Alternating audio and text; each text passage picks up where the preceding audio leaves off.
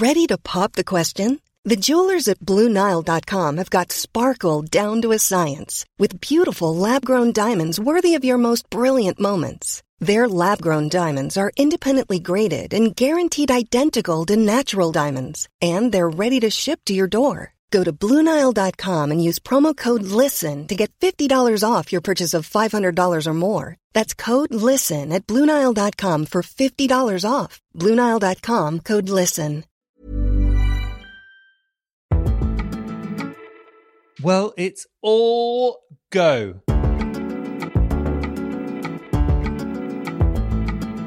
How are you? How's things? What's going on in your world?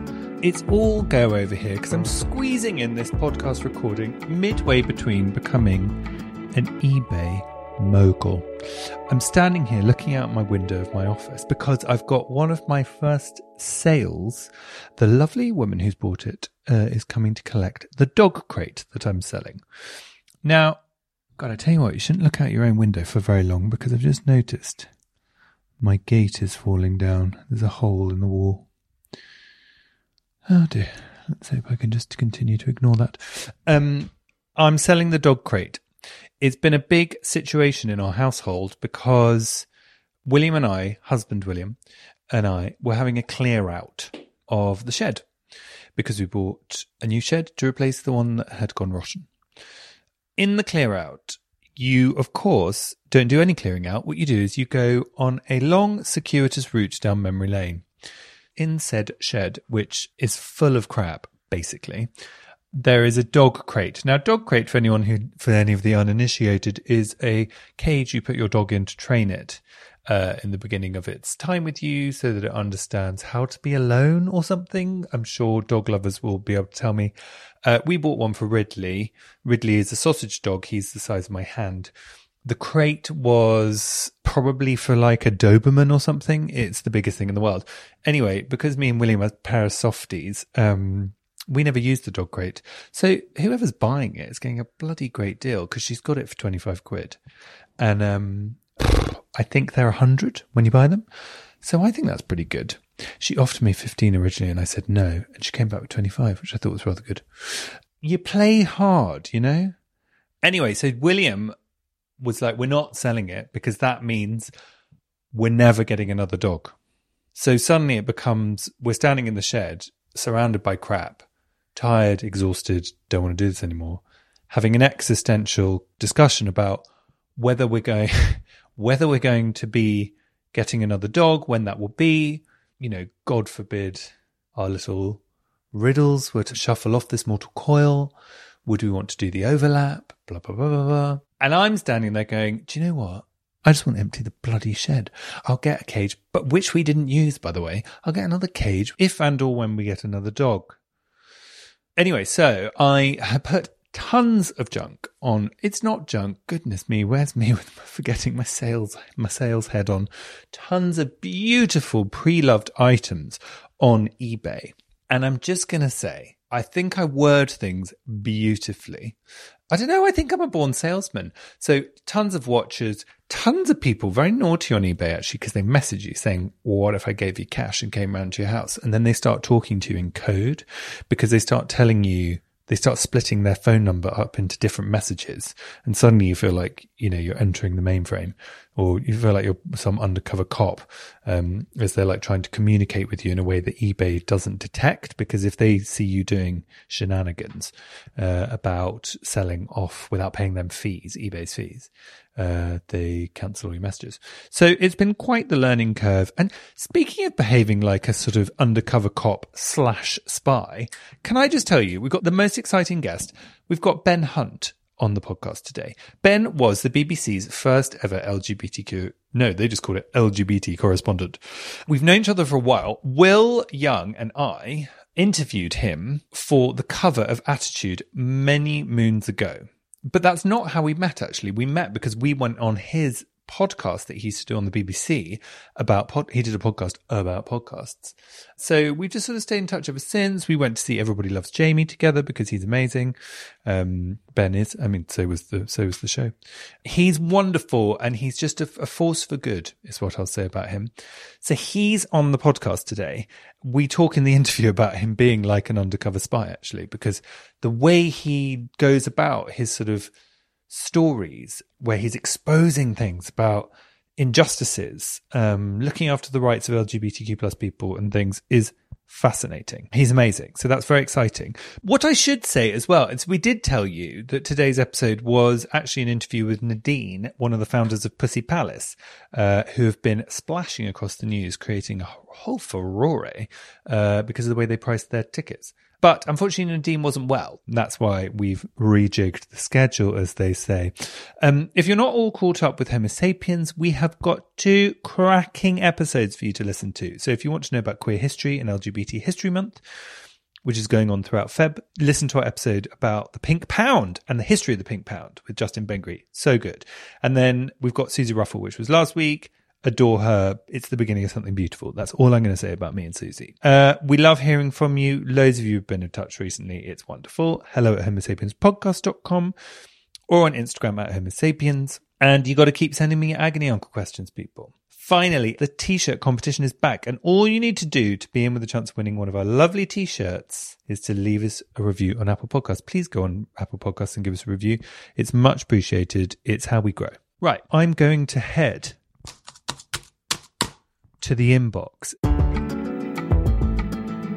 Speak of the devil. So I've just had an email from eBay. Someone saying, Would I take £20 for a pair of bedside tables? With 57 watches on it? No. Emails from listeners. That's what I was going to do. Here we go. Thank you for your lovely feedback. Jojo985 said about the Susie app. This was so funny and moving towards the end. Um, what was wrong with the beginning? That's a joke. Uh, per- the perfect episode in exactly what I needed in my life yesterday. Thank you. Jojo, it's just actually just Joe. I don't know why I said Jojo.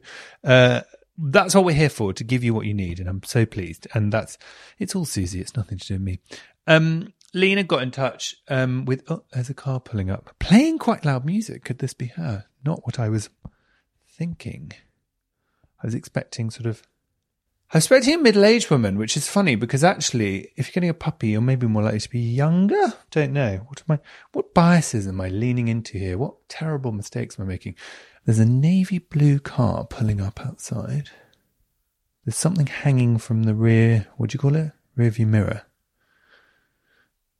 Could be dice. Looks fluffy, but it's not dice. No, that's a bloke. Well, I'm expecting a woman. He's not getting out of the car. He's just sitting there. Oh no, he's no, he's looking. You can see me looking. Okay, turning away. Let's listen to Lena's voice note. First of all, thank you so much for the absolutely brilliant uh, Justin Bengry and uh, Susie Ruffle episodes. They are so good. I love that Justin Bengry ended by mentioning some of his top queer historians. And on the top of the list, obviously, is Amy Tooth Murphy because Amy Tooth Murphy is great. And since in the next episode, I think Solveig, uh, a listener writing in, said you should absolutely have some people on. I would say get Amy Tooth Murphy. Amy does research on butch lesbians, the history of the butch. Amy does oral history, super fascinating stuff. Um, she was on my podcast, Queerlit, uh, but I'm sure you'll ask her a much more interesting question, and she's a great person to talk to. And I also wanted to say that I really look forward to the episode on queer spaces because that's something that, again, interests me a lot. And it comes up a lot in conversation with me and my partner. We have a bit of an age gap.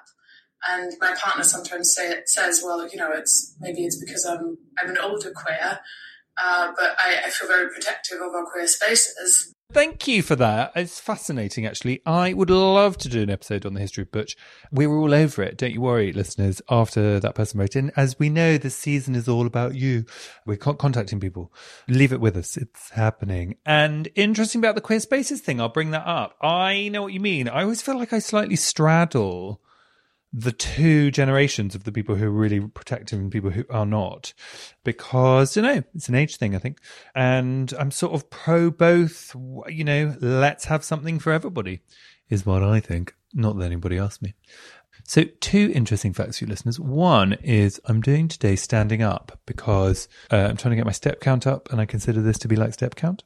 Second thing is, as you may have noticed on the Instagram, I look awful in all the videos that we put online. I don't want to adjust my face. I just sort of let that happen. But I've bought a ring light that goes over my computer. It's great. It just clips on and it means you can actually see my face because I'm aware half the time I'm in darkness in those videos. So let's see how it goes. Um, Craig got in touch about Dr. Ranj. I am just catching up with the podcast after a break from social media. Good on you for having a break. Loved hearing Dr. Ranj. He's such a good person to listen to. And you should count yourself as a force for good too for the LGBTQ plus community. Craig, bless you. Thanks. I do my best. I was glad he brought up the men who have sex with men being able to give blood now, as long as you have been with the same partner for three months. Makes scientific sense and is something I've wanted to do since I was a kid. I'm about to give blood for the fourth time. Craig, you're amazing. Well done. As each time you donate, you get a point, which at certain level gives you awards and certificates. Unfortunately, I think I'm too old to reach 100 donations, but I can dream. Craig, you don't need to do 100 donations. You are amazing. So let it be known the world needs more people like you. So that's really kind of you. What about, here's an idea. Why don't we go and have a lovely chat with the one and only Ben Hunt? You're going to love this. Also, uh, sleuth investigative journalist, you know, fighting for good in a Robin Hood style in a in a world full of injustice. Also, very good at renovating. So we talk about that too. Here's our chat with Ben Hunt. There's obviously COVID and how that has basically meant I've started a new job and I've never met my boss and I've never met my team. Um, so it's like, You've never met your boss. Never met my boss. He is the loveliest man, and I've always wanted a boss like him. Uh, mm-hmm. But yeah, we're we're yet to meet. Uh, I think I'm almost like six months into into my role now as well, which is wild. And yeah, we've, we've never met. But also, I've not actually done my job yet, which is interesting. Oh, how come? So I've been doing like a lot of articles, which is great. Yes. And that's definitely like a core focus. Now I can write articles, which is fab. Um, oh. but I'm still like a broadcast journalist, so supposed to be making like mini docs and traveling the world. And the main thing is like I'm I'm with an organization, Vice World News. I'm supposed to be telling world news. All of my stories have been UK at the moment because there's just so much happening here. There's so much LGBTQ stuff that's going on. Um, so yeah, I'm, I'm looking forward to jumping on planes and stuff. But yeah, that's me. So, what is your official title? I am a senior reporter for Vice World News, and I okay. cover stories about race and do LGBTQ investigations. And mm-hmm. I'm supposed to be on planes and in trains and on buses and stuff, uh, exploring and uncovering things that make people sit up. I was thinking before we started this, I think you're the closest thing I have to um, who I know uh, to a spy. I feel like you're a spy. Sometimes I feel like a spy. I'm just waiting for the government to respond to a list of 10 questions that I've asked them for my upcoming investigation. And genuinely, really? as I sent that email, I was like, oh, I was like, like it's, it's, spicy. It's really spicy. But yeah, I, I, do feel like a spy at times. The stuff that people tell me that goes on in their organizations is just mm-hmm. wild. Like, what is happening? Like, what's going on? Is that why you do it? Is that what you love about it? Um, I'm actually not sure why I do it anymore, to be honest. It's every time that my name trends on Twitter from transphobes and homophobes, I really do question like why, like mm. what is this for? But then when I think about it, there aren't that many people that are investigating LGBTQ things. And especially mm. because in these times, like drag queens are so mainstream now. Pride is so mainstream now. I do mm. sometimes mm. feel like a dark cloud that kind of like gathers around the rainbow. And I'm just like, remember what's actually happening because it's necessary. like it's, there's so much happening behind closed doors and behind the yes. scenes that I'm just trying to kind of bring to the light. Um, yeah. and I think that that probably is why I do it. And it, of course, you get a buzz every time someone sits up and thinks something differently as a result of your work. It's, it's incredible. But at the same time, like it's definitely taking its toll. Like definitely, I'm definitely mm. feeling at the moment. Definitely. Well, it's really stressful, I imagine. Yeah, it is. It is. Like, mm. this is people's lives at the end of the day. Like this is, I'm mm. literally reporting on people's lives. Every single story that I do is impacting somebody, whether it's the people who have given me their story. Like I'm so humbled by the fact that people go through really horrific things and they think, I need to tell Ben about this. Sometimes hmm. people will come to me before the police if they've been attacked. Like they'll send me like bloody photos of what's what's gone on. I'm just like, you need to tell the police about this. like I, can't, I can't do anything about that. It's it's wild, and obviously people trusting me. Like people have mortgages to pay and families to feed, trusting me with internal goings on at their organizations. I'm like, what is happening? It's Yes. incredible, but yeah, it's, it is very stressful. Like carrying all of that. That's why I think you're a spy because you shared those snaps of texts the other day being like, Hi Ben, please can I talk to you? I, I work at this institution or this, that institution, which we'll get into in a bit.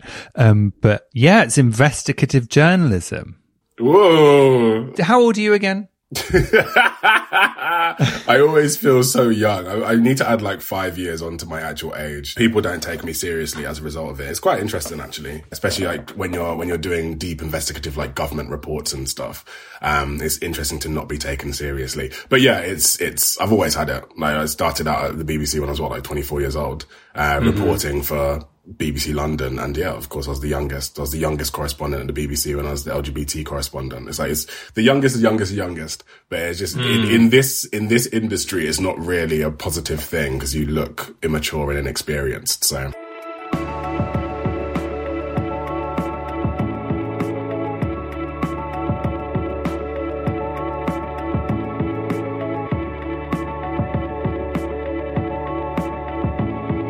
Is there also a thing about, uh, so you, you know Gina Martin, the Yes. activist who got upskirting made illegal? That would be the shortest sentence describing the longest, most painful journey. But that's what she did.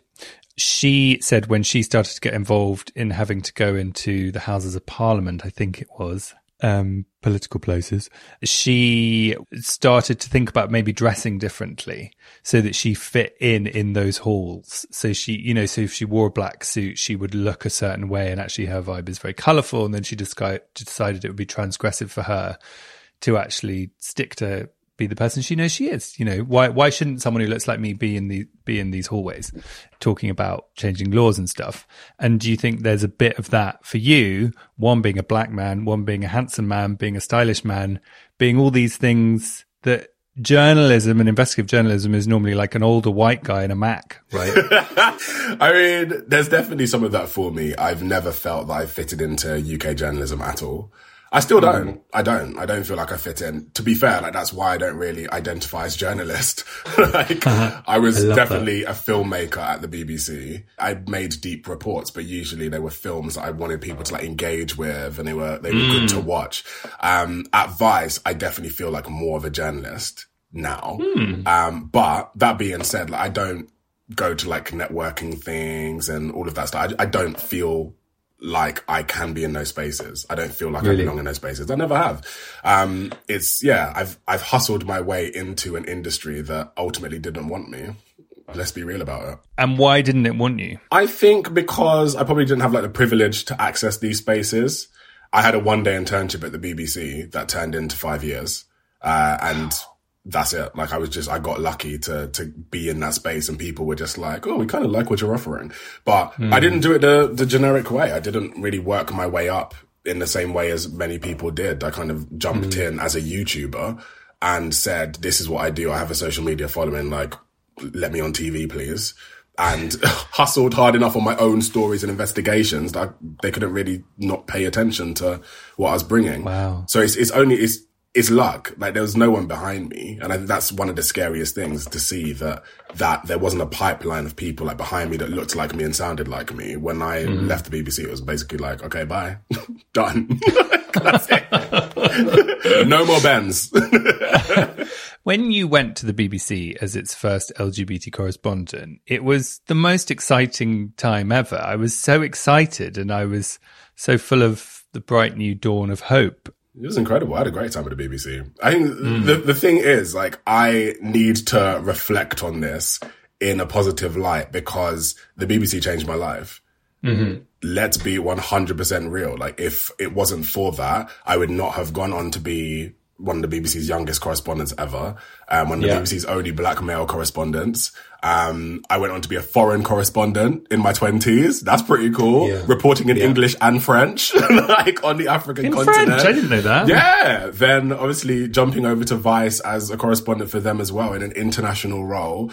It's mm-hmm. like, it's the BBC fully changed my life. I have a house like I'm I'm council estate, like fresh from the Caribbean. Um, mm-hmm. I've managed to buy a house and build a house in my hometown of London. it's just like it's it's like it's it's very difficult to for me to reflect reflect badly. Um, because the BBC changed my life. Like I, mm-hmm. I, I wish that other people got the same opportunities that I did to mm-hmm. do incredible work and to kind of have that platform because every day was just it, it felt like a blessing. Like I just was mm-hmm. like, is this real life? Is this me? Mm-hmm. Is that me really? And oh, that's you know what? This is the joy of being with my parents. This is I'm currently in my childhood bedroom, so the phone Are is you? in my parents' house. yes, oh, with um a landline, which is a rare sound these days. I know this is it. I love that thing someone put online the other day. They were like, my phone hasn't rung since 2006 or something. like who, who actually, and that's funny because when you spend time with parents, you realize they have all their fucking notifications on and it's so annoying. You're like, it's like, bing. It's like, how does it even get that loud? I've never heard an iPhone make such a My family's like addicted to Duolingo. So oh really? Have like Duolingo hours each evening, which I just love. It's just this living with my parents, coming back here has been the best experience. Like, oh. Everything happens for a reason. I understand, like, my house was supposed to be built in November. It's fine. We're going to move past that. But just being at home in these yes. times has been wonderful. Oh, and do you get cooked for? Mm, not so much because I work around the clock and that means mm-hmm. that my evenings are usually spent in meetings with people. So like meeting whistleblowers or case studies or whoever. Um, especially because like now I'm not at the BBC, the hustle is harder. Mm-hmm. So the BBC, like when you get when you get given exclusives and stuff, it's just like, well, obviously you're going to come to me. I'm the BBC. Like it's mm-hmm. you, you want this to be publicized to the biggest audience possible. But now I'm at uh, an organization that isn't with the same reach like the BBC on, on broadcast media. I'm not with a broadcaster now. So mm-hmm. it means I've had to really like connect with people more and make sure that, um, I understand what they're going through and make sure I've got their connections and all of that stuff so that people do still come to me with stories. And I've been very lucky mm. so far and hopefully that continues. Well, what you've been doing recently is extraordinary. Thank you. It really is. So take me back a bit because I know you started as a YouTuber, but why did all that start? I was working in at Google as a strategy manager. And there was a team there called YouTube. Remember that? And they were doing some pretty cool stuff. So I thought, oh, let me have some of that. And it just went really well. I mm-hmm. uploaded mm. a couple of videos and they kind of blew up. And mm. I thought, okay, so this can pay my bills. And what were they about, those first ones? They were just about me living my life as a black right. gay man with a partner, with a boyfriend. Um, we would vlog, we would talk about our lives, our experiences. We would travel around and record stuff. And I've always loved making films. So I, have always had like my DSLR. I've always had my MacBook, literally my besties. Um, and I've always just hmm. made stuff. So it felt like a natural journey to then do that for an audience. Yeah, that's interesting, isn't it? Because there's something very instantaneous about you. You're full of energy and you're full of ideas and you're full of thoughts that seem very well thought out, very quickly back to back. And so I imagine that filming is better. F- you prefer filming rather than writing an article, which is quite like, you know, do one verse, do one version, do second version. It's less instantaneous. Yeah. But it's moment. also, for me, it's less creative as well. Um, really? I love that I've explored now writing articles with a bit more flavor mm-hmm. than I was at the BBC because the BBC is very like methodological in the way that the articles are written. But at Vice, I kind of jumped in. I was just like, how do I do this? Like, how do I, how do I engage through my words? Um, and having to learn that and being around some incredible people that, that do that really well has been cool. But it's it's different. It's different. Like I'm I'm really excited to get back to making films um, and mini docs and stuff because that is yeah. It's just it's, I love being able to bring on my across my personality. Because at the BBC, you have to be impartial, right? But also, like, I, I imagine an article written by you for the BBC is meant to have the voice of the BBC, not the voice of you. Whereas at Vice, it's about you as the journalist, right? Yeah, and I think that that definitely was changing in the time that I was at the BBC. So they were going through pilots of uh, bringing in more personality because the world has changed. People have like a shorter attention span than ever before because there's just so much happening. I would find that articles I would write at the BBC would immediately get picked up by other outlets. Other people would write them, take them. And then I'd see people sharing articles and being like, this is an incredible investigation by Pink News. I'm like, what do you mean? that was me. That was me. Um, Yes. so yeah, it is, it is, it's different. It's, it's different being able to kind of get my personality across more through my words. But still, I haven't fully learned how to do that in the same way as like some of our favorite culture writers, for instance, have been able to do it. I actually really like the. Uh, this is I don't know what this is based on, but like I quite like the inertness of the BBC's content, and I think that's a point of difference. And if the BBC was being all like even Nicholas Witchell doing um the royal family stuff lately, like the way he behaves about the royal family now compared to what it was like when we were kids is so different. And they always call him like Nick now, and he's really like I sort of he I feel like he's on the verge of saying I'm going to spill spill the tea. Do you know what I mean? Like he's just so it's just very informal and I'm like uh, and then when you're saying that it's like oh is that what they're trying to do with him to make it a bit more personality led? the world has changed. Like I, I have no idea what's kind of happening behind the scenes now, but hmm. I think all media organizations are going to be trying to be more youthful and to try to cut through the noise in whatever way they can. And yeah, I think it's the standard broadcast way of doing things that's existed for X amount of decades. Just doesn't hmm. exist anymore. It can't exist anymore. It's just, it's people are turning off from it. So yeah. But Vice must be such an exciting place to work because I've always felt that like it's somewhere that totally fully gets queer people Yeah. baked in from the word go. That's what I love about it. I love it. Mm-hmm. It's it's where I need to be for this point of my career. Mm-hmm. Moving on from the BBC, where I was in an LGBTQ specific role, there were very few places. I had lots of offers from places to do all sorts of different things that weren't mm-hmm. LGBTQ related. But I thought, how am I going to leave all of these contacts, all of this expertise, all of this insight that I've had from two years in this role to then go and mm-hmm. be an economics correspondent or a health correspondent? Like it's, it would have been such a waste. And that's why when Vice offered me this opportunity to continue what I was doing at the BBC. I was like, yes. And I was Right. like, so you mean I get to travel the world, report on LGBTQ people and on race, investigate stuff and just live my best life across social media and online, which is ultimately where the eyes are anyway. So yeah, hmm. sign me up. I'm ready. So they actually baked in that it would be LGBTQ and race. It wasn't just senior correspondent. It was like, that's your niche. They took me being the West Africa correspondent for the BBC, me hmm. being the LGBTQ correspondent for the BBC, put those together and said, come to Vice. Right. And then, because it's funny, isn't it? Because when, so when we started this podcast in 2017, I can't have been then. Must have been.